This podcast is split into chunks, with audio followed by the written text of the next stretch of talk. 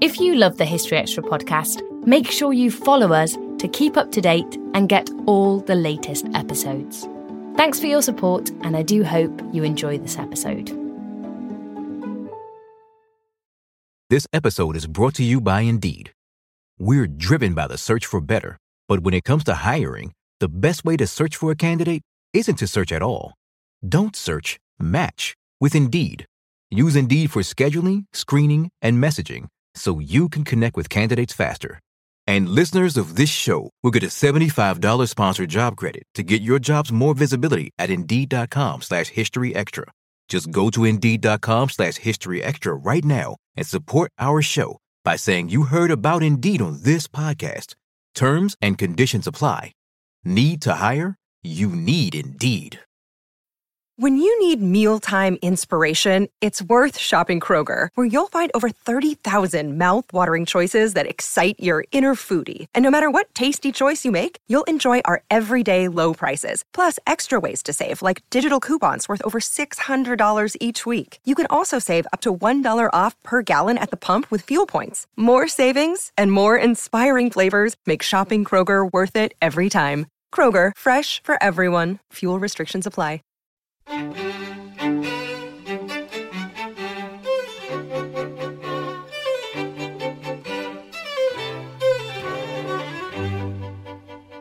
mean, in terms of a legacy, a lot of the Jarrow marches afterwards were very disillusioned and said it didn't make a ha'porth of the difference and said, you know, that they, they should have been more demanding.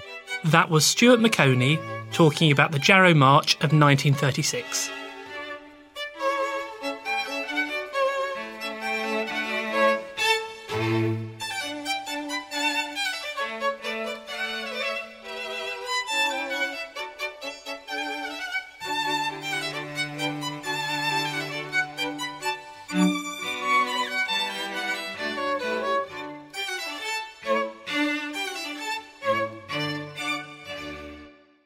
Listening to the History Extra podcast from BBC History Magazine.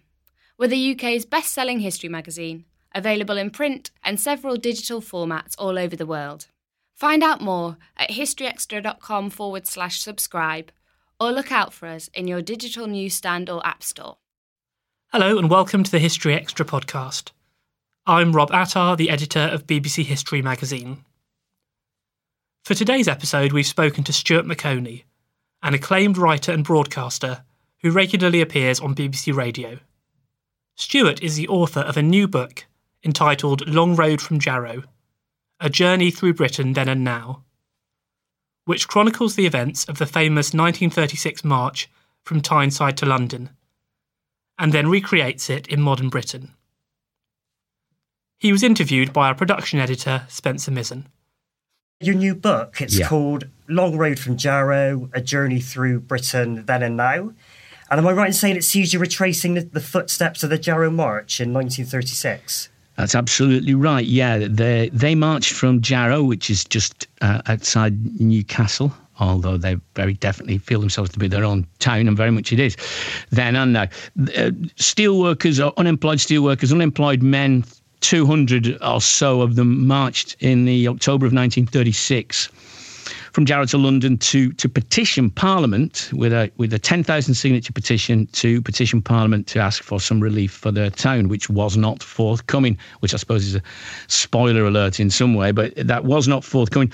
But of course, the Jarrow March for many people has taken on this romantic, iconic, even although I hesitate to use that word, sort of significant chapter in British modern social and political history, really. And so I was surprised that given how obsessed we are with anniversaries as a culture from from famous pop albums to sporting events to tragedies, how as the 80th anniversary of Jarrow approached, there seemed to be little in the way of, of fuss or palaver about it. And I thought, well, I don't know if, you know, I can't stick around to wait for the 100th anniversary. And I, I, I'm a keen walker. I'm president of of the Ramblers, and uh, although I, I, must say I would not advise anyone to book a holiday doing this walk because I would I would do the West Highland way or the Cotswold way because while it is fascinating and while it is a journey a really illuminating journey through the different kinds of England there are. And I should say, I'm really we're talking about England,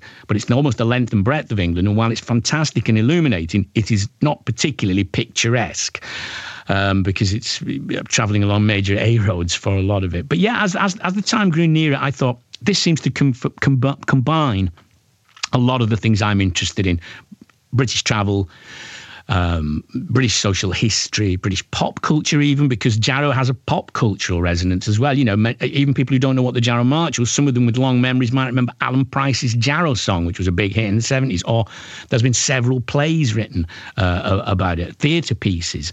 Uh, the musician John Miles wrote a musical based on it because his granddad was on the march. Um, so I just, I just thought it had all these kind of, of resonances too for 1936 and 2016 seem to feel very similar to me in lots of ways. We had there was this fractious relationship with Europe in the sense of we we we were in the immediate aftermath of the Brexit vote, and lots of the towns I walked through were the towns that had come down for Brexit very firmly, to the bewilderment of metropolitan Britain.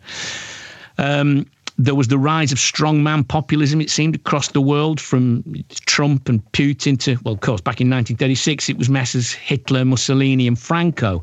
The Spanish Civil War was going on in 1936, and Europe had this fractious stuff going on in 2016. A conservative government recently returned to power. Now, of course, you've got to remember that British history and politics are moving so quickly that even though I wrote this book a matter of months ago, it's already the British political landscape has changed slightly since then. When I wrote the book, the Conservatives seemed, you know, they were going to be in power for, for a generation. The Labour Party were in disarray. I think anyone would, would have to say that. And it's written from that point of view. Now, that we still have a Conservative government. I think some people would like to. Some people seem to be talking as if we've got a Labour government. We don't, and Jeremy Corbyn is still, you know, leader of the opposition rather than prime minister. But the political landscape has certainly changed since 2016, since late autumn 2016. So that's a very long way of saying a lot of things seem to come together to make me think I'd like to do this March. So I pitched it to my editor, and I said I'll I'll go and do it in October. I went and did it. I, I, traversed their route day by day, exactly the same route as they did, and stayed in the places they did each night. So, so how long did it take you? Exact same as then. Twenty-two days, three weeks. Three weeks. Uh, began on October the fifth in Jarrow and arrived in London at the Houses of Parliament on Halloween. Oh right, okay. And uh, uh, did it feel like hard work? Was it quite arduous? Yes and no, which is a mealy mouthed answer. It was fascinating and it was always absorbing and it was all I woke up in every morning excited to to get on with the day because it really was um, a chance to see England up close, you know, up close and personal. I think I got from this what you, no amount of reading of well intentioned articles, even or TV or radio documentaries, could give you a kind of first hand experience of, of, England, which I tried to convey in this book. It's, it's a book of, I hope it's educational, I hope it's funny, I hope it's entertaining, but I hope it has the whiff of real experience that give people a feel of England now. Um, it, some of the days were arduous. I mean, as I say, this is not really some of the some of the days are 22 miles, and it's 22 miles of bashing along in the uh, in the sort of overgrown margins of busy arterial roads. You know, so you're kicking your way through Red Bull cans and God knows what else. But you do get a fantastic sense of the changing England, I mean, you start in the Durham coalfields, you start in towns like Chester Street and Ferryhill, former mining towns which very much have the feel, that, that hardness and that kind of gritty edge of a mining town. When you started, does London seem a distant place? Absolutely. You, you, we are a very small country, but when you're in Ferryhill on a cold Tuesday evening, you're a long way from London. You feel a long way from London.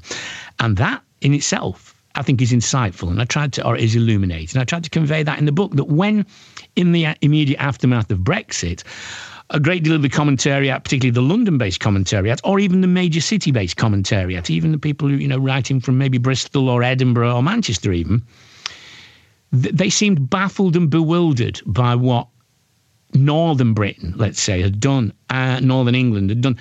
I you get a flavour of absolutely why when you walk that walk because Ferryhill and Chester Street and Jarrow itself, all of whom voted to leave, as did Wakefield, and um, they feel they you get the sense that there is a feeling amongst some of the post-industrial people there, uh, in terms of people who have seen their communities and industries absolutely well uh, uh, destroyed, if not changed out of all recognition.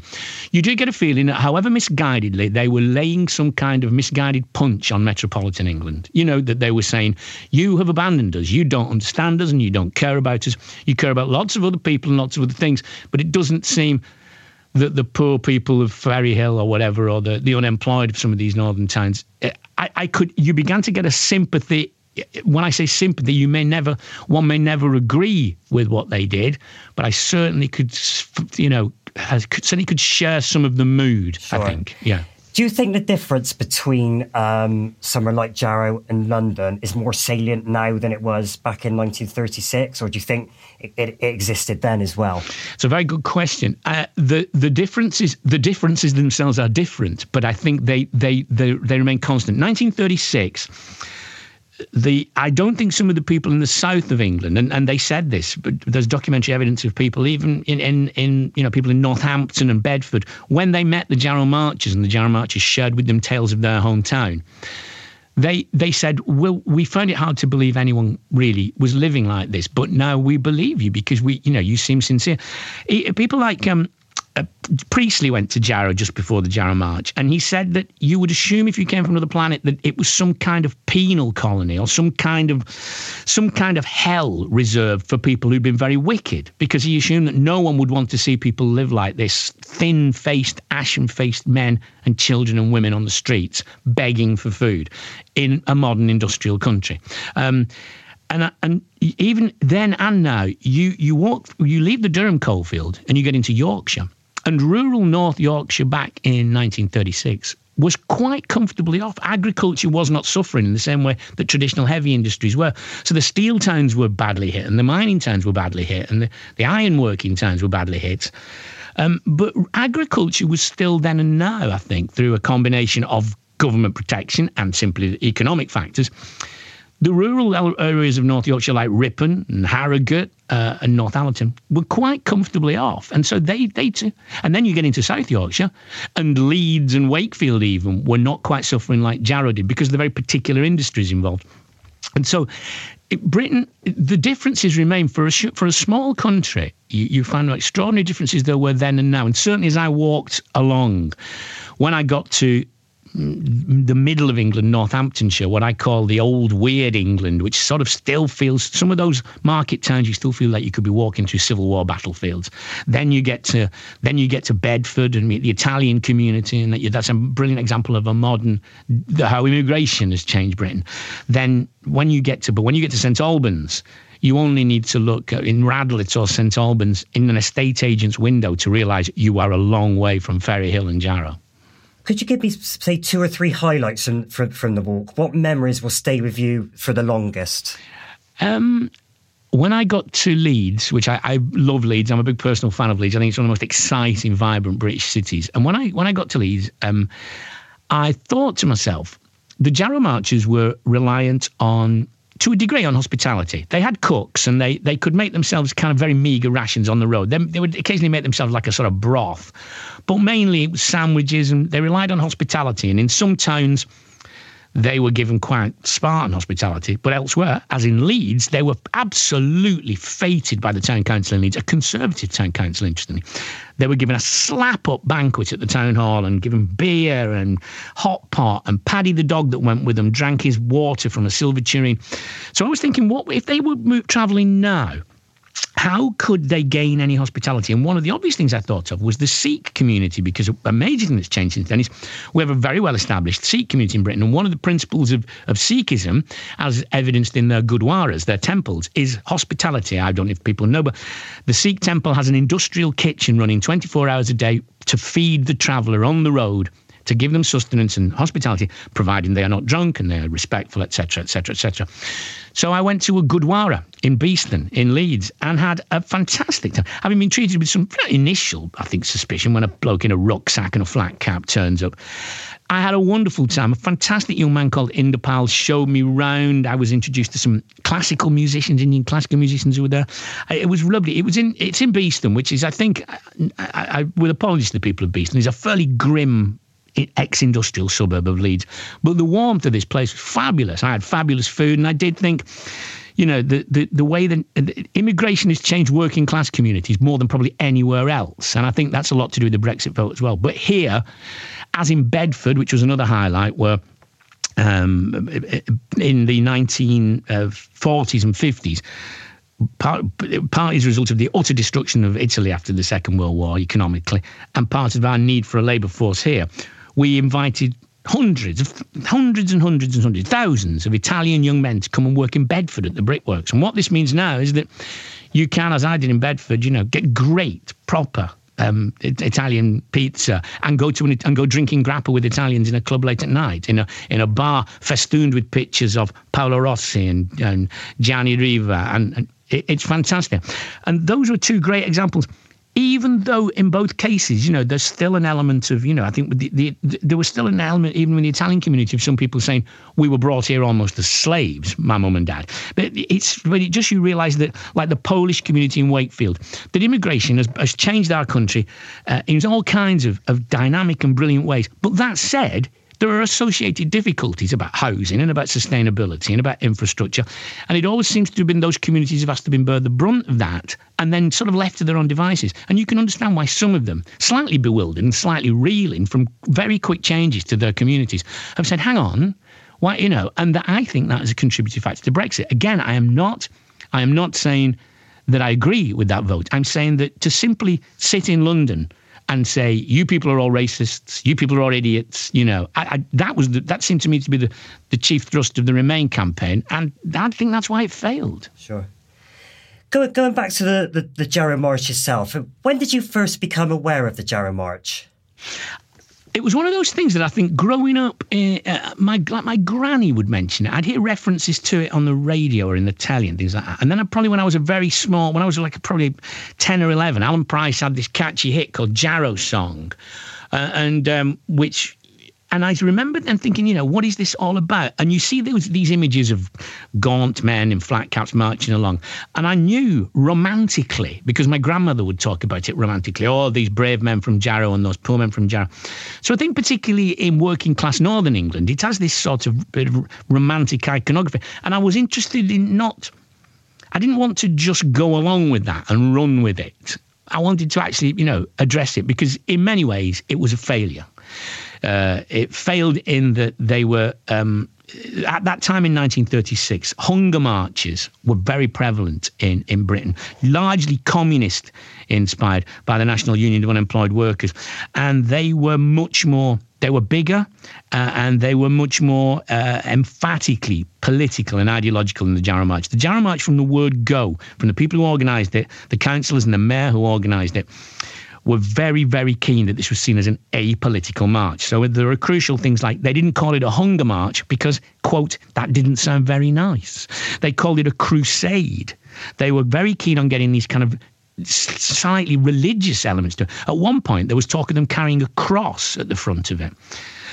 So you can see that they're very keen. The Labour Party and the trade union movement washed their hands of them absolutely refused to have anything to do with them. So petrified were they of any taint of communism uh, uh, you know, uh, that's interesting to compare this down the years. They were so keen not to be seen as stridently left wing that they had nothing to do. Uh, Ramsay MacDonald, the hapless Ramsay MacDonald, would have nothing to do with them, neither would the TUC. And this despite the best efforts of the Jarrow MP who led the march, Ellen Wilkinson, Red Ellen, who was an incredible woman and a force of nature on the then left wing of the Labour Party who who basically was a lone voice saying, uh, trying to get some kind of official support. That I think is why they were often so warmly received in conservative areas. That's why the sometimes it was conservative councils like like Harrogate and Leeds that treated them so warmly and received them so warmly because they were keen to be seen to be being warm and active and hospitable, where the Labour Party weren't, where the Labour Party were running scared. So there was a bit of politics involved in there, a bit of spin. Um, so I'd always been aware of Jarrow as a word and its connotations of suffering. And, you know, it's one of those words, you say Jarrow, it's like rickets, diphtheria, you know, it's it's got all these gloomy connotations in the and, 1930s. And so that suffering was triggered by the closure of, of the shipyard in Jarrow, is that right? Um, the, the, Jarrow was pretty much run as a personal fiefdom back at the time by someone called Charles Mark Palmer, who ran Palmer Shipyard and was also a bigwig politically in the town. And this thing, this this uh, astonishing thing happened to the town whereby through no fault of their own, through overproduction, the shipping industry went into decline in Britain, or the shipwright industry went into decline. So it was decided in order to keep and these are, you know, I stress in the book, these are economic and political decisions. They're sometimes presented as if they're the, the natural order, like the tides, you know, or, or whatever, but or the weather. Someone decided that in order to keep profits high for the shipyards, we should close some in order to keep demand, uh, to keep supply low. And poor old Jarrow was one of the ones that was closed. Well, Jarrow, Jarrow Steelworks employed most of the town's men. So you were effectively well, it's in the ringing phrase that Ellen Wilkinson used for the title of her book, The Town That Was Murdered. A quite deliberate political decision was taken to close the shipyard in order to keep profits high elsewhere. And um, and what the really interesting thing that was done by the, I think a board called something like the National Securities Council, which is a fascinatingly ironic title. Not only did the shipyard close, they said that no new shipyard could be built there for 40 years in order to keep profits uh, high in the in them. Um, of course, what happened was three years after Jarrow, we're at war and we have to go and buy some ships from the Belgians because we're not making enough. Um, and I'll, put like that. That sounds very, very sort of uh, uh, stridently left wing. I don't mean it to. I just mean I think it was just simply uh, Ellen Wilkinson's point is not so much that it was ideologically wicked as it was just a stupid decision. It was short sighted and stupid. I think there's an element of that as much as any element of wickedness. Um, and so what happens is the Jarrow men the the coal mining industry has gone into decline. Palmer shipyards, uh, Palmer shipyards closing. It's interesting if you go to Jarrow now, the statue of Charles Mark Palmer is far more prominent in the town centre than the Jarrow men. It's interesting how I would notice this that public statuary often celebrates the, the great and the good, even when they've not been that great or good towards the towns. Um, and and they went they said let, they had a public meeting just to give you quickly the genesis of it they had a public meeting in which someone said what should we do? Let's get a petition. Let's petition them to build us a steelworks and then at least we can have some work in the town. And someone shouted from the public gallery let's march down with it. So very quickly this was decided to be done. They marched down with the signatures. Uh, the idea was that they'd be received by Stanley Baldwin in Parliament and their petition would be heard.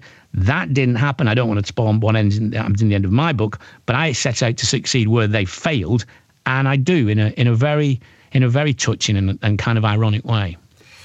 Now, what would you say was the original March's most significant achievement? I mean, it, it sounds like they, they, were dismissed from a lot of quarters um, at the time and in the immediate aftermath, but it's got quite a, a, a rich, as you've said, a quite a rich legacy. What? Why is that? That's that's interesting. It was very well publicised. This is uh, this is something that we can't forget. I think some of the, if some of the other marches at the time less well organised, less well spun PR wise. It was very well organised from a media point of view. There were two embedded journalists, what we now call embedded journalists. There were there were two journalists who walked with them, who presented, did daily almost daily dispatches to the Manchester Guardian and other places. They had a kind of media committee so that they would inform towns that they were getting to that were going, what time they were going to arrive. Simple things like that.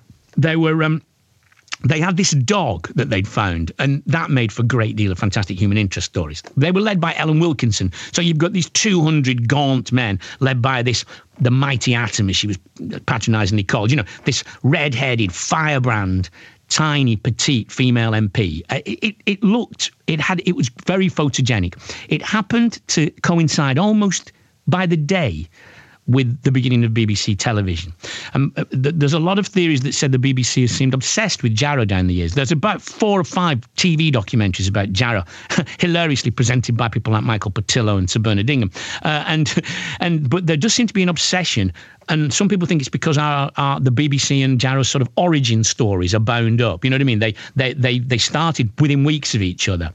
It's a very it was a very good very sort of easy protest for the establishment to enjoy. They didn't throw any bricks like the suffragettes. They didn't they didn't demand anything particularly outrageous. They were pliant in many ways. They kept up this thing about the crusade. So it was a very well spun thing from that point of view. And as for its leg, I think that's the reason it's it's clung onto memory so much. It's a good word, Jarrow. It's direct. It's a it's a good slogan. Uh, there are all these plays and I mean our friends in the north begins with a reference to the Jarrow March. So it it lives on very much in the iconography and the mythos of of English modern social and political history, particularly for northerners.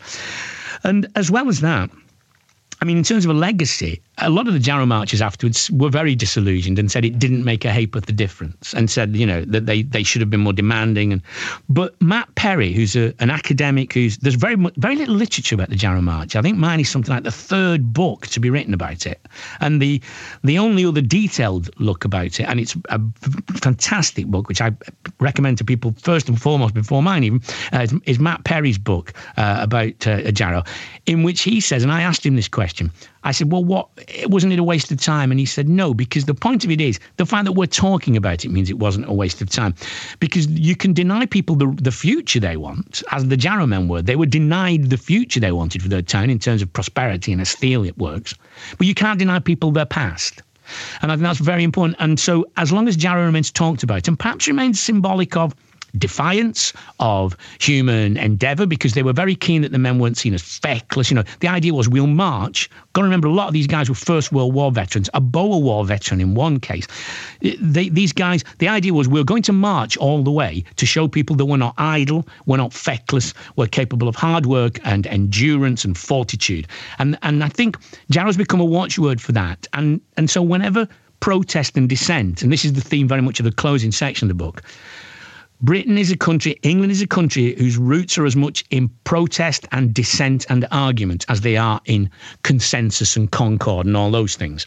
And I think Jarrow, as a, as a metaphor for honourable dissent, it will, will still be used, will still be a touchstone for future you know, political movements and future political causes. Actually, as you mentioned that, can you envisage any circumstances in which such a march could happen today? Well, that's interesting because as I as I wrote the book, marching or certainly assembling was back on the agenda. This was very much part of um, Jeremy Corbyn's new mood in the Labour Party. And for, for good or ill, I mean, I used to have arguments with people who would say to me, Jeremy Corbyn's got, you know, 5,000 people have come to see him in Liverpool. Ergo, the Labour Party will win the next election. Now, saying that, that's rather like saying 45,000 people came to see Liverpool play last week at Anfield. Ergo, they will win the premiership because the you know preaching exercising the converted is not necessarily the case so there were lots of marches got marching as a political tactic seemed to have come back on the agenda demonstrations marches and i wondered about the efficacy of that and i mentioned in the book Jarrow didn't do anything. Will these do anything for those people who want them to do something, that supporters of that cause? I don't know. Clearly, something has changed in the last few months because clearly the, the, the election shows that there is some there are some parts of the electorate, particularly the young, who've been energised by certain ideas on the left of the Labour Party. Is that about marching or is that about very astute use of social media? I don't know.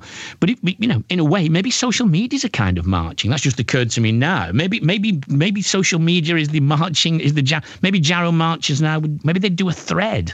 Maybe they'd have an Instagram account. Maybe they'd cause a Twitter storm. I don't know, but but certainly it seems that that old, very old-fashioned idea of the march and the placard and the public meeting, which were massively popular as platforms in the 30s, certainly I think have come back and were very prevalent in the October of last year when I wrote this book. So it's interesting that you know, as people say, you know, history is cyclical. Things never really disappear forever. Um, did did your walk change your view of England and Britain? Um, if it didn't completely change it, it absolutely confirmed in me some feelings that I'd had growing, and some of them I've, I've mentioned a little earlier. Um, the feeling that I think that the ordinary working people of ordinary, particularly northern post-industrial towns, had been enormously poorly treated by the media and the Remain campaign in the Brexit vote. I think there'd been. I read an article by, I read a piece by Adam Shatz in the London Review of Books just afterwards, which I thought summed this up beautifully. One ringing sentence uh, from the point of view of the metropolitan elite, to use that horrible word. He'd said, um, we have found it easier to hate than, than to persuade. And I thought that was absolutely true. I had heard very little. And when I spoke to people and I asked them about how, what, you know, the Remain campaigns in their town or the Brexit campaigns in their town, they told me that hardly anyone had come to them and said, no, this is what the European Union is doing for you and this is the benefits. And there was no, there was simply abuse. There was simply, no, if you don't get this, you're a fool and even worse, you're a racist. And I began to understand that indignation. I really began to understand that indignation, having spent long days and nights walking through those towns.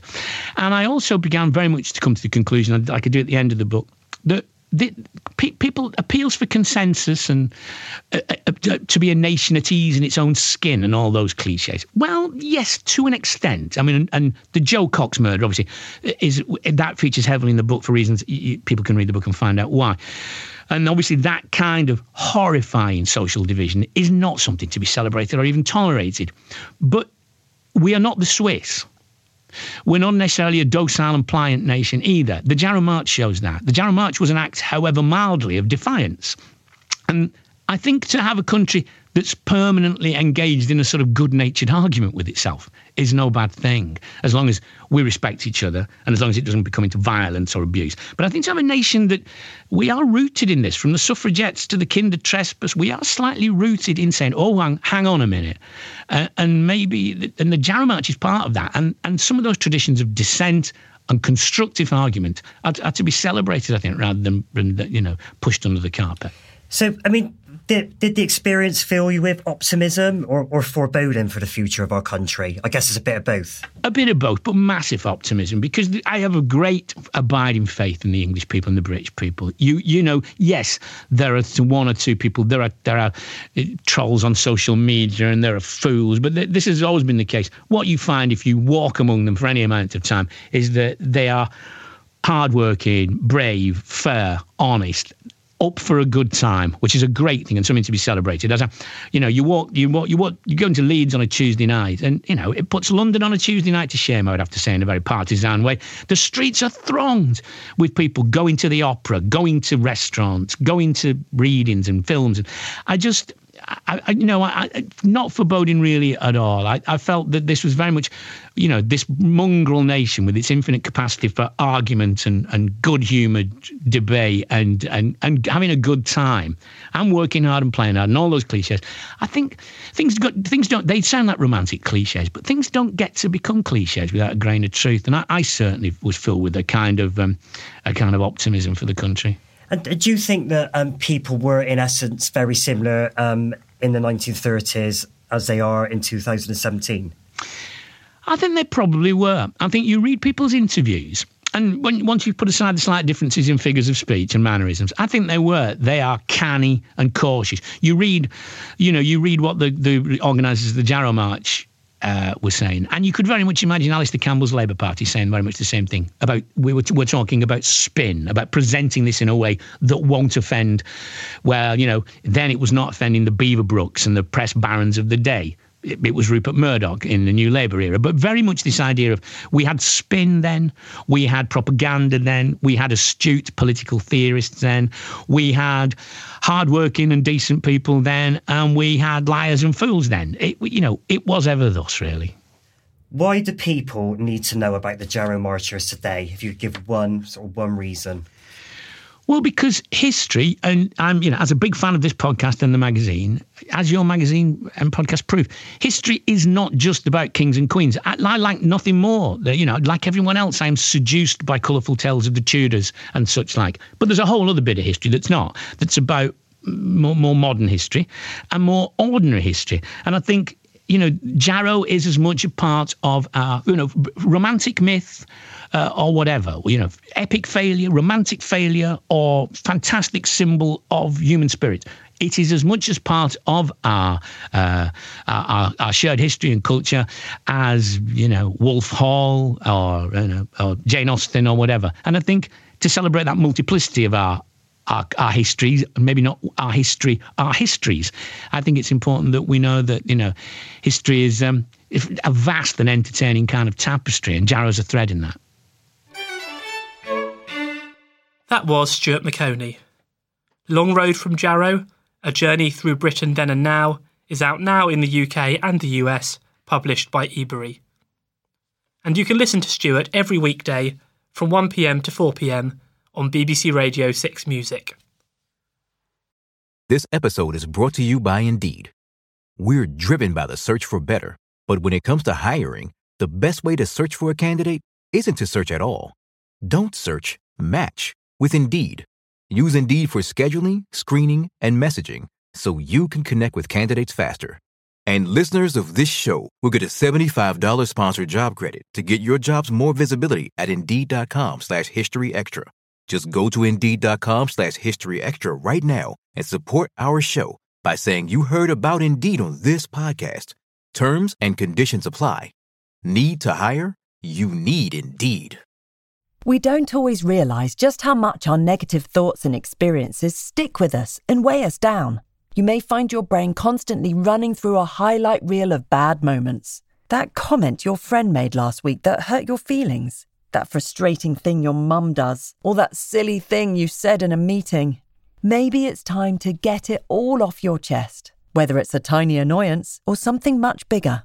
Talking about it can give you some relief and lead you to a potential solution. That's where therapy comes in. It's a safe space to share whatever's weighing you down and learn to process it so your internal highlight reel can focus on the good stuff. And BetterHelp offers affordable online therapy on a schedule that works for you. Connect with a licensed therapist by text, phone, or video call. Start the process in minutes and switch therapists anytime. Let it out with BetterHelp. Visit betterhelp.com slash historyextra today to get 10% off your first month. That's betterhelp, H-E-L-P dot com slash historyextra. And now it's time for this week's history news with our acting digital editor, Eleanor Evans. The British Museum will take part in a European summit to discuss the return of hundreds of bronze artefacts which were taken from West Africa in the late 19th century.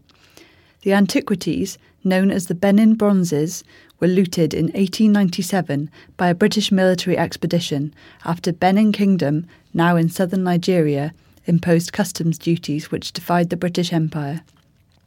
John Picton, a professor at SOAS University of London and a former curator of the National Museum in Lagos, told The Guardian that while the artefacts were indisputably lifted and it can be argued that they should be returned to West Africa, quote, the rival story is that it is part of world art history and you do not want to take away African antiquity from somewhere like the museums in Paris or London because that leaves Africa without its proper record of antiquity.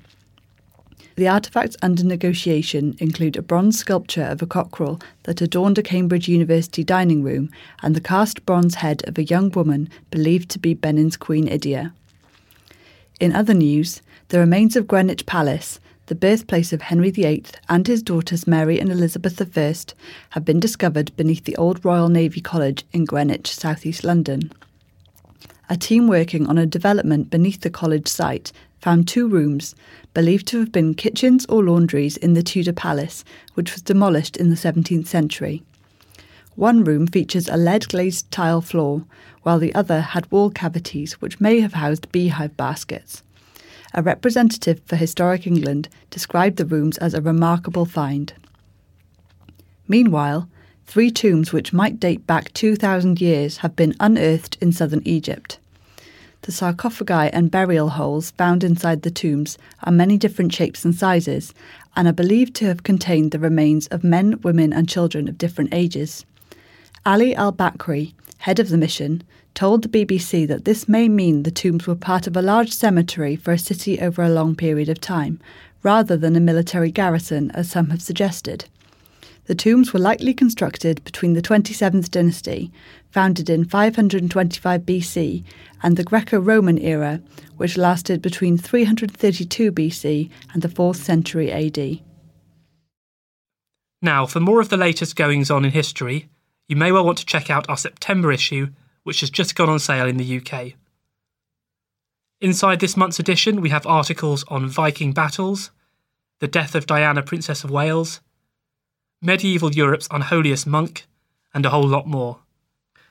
Look out for our September issue in all good newsagents and supermarkets, and in our many digital formats. Well, that's about it for today, but please do join us again on Monday when we'll be discussing the history of the book. Thanks for listening to this History Extra podcast. which was produced by Jack Fletcher. Do let us know what you think about this episode by emailing podcast at historyextra.com, and we might read out your messages in future editions. Alternatively, why not keep in touch via Twitter or Facebook, where you'll find us at History Extra. For more great history content, don't forget to visit our website, historyextra.com, which is full of history articles, quizzes, image galleries, and more. Plus, it's where you can download hundreds of previous episodes of this podcast.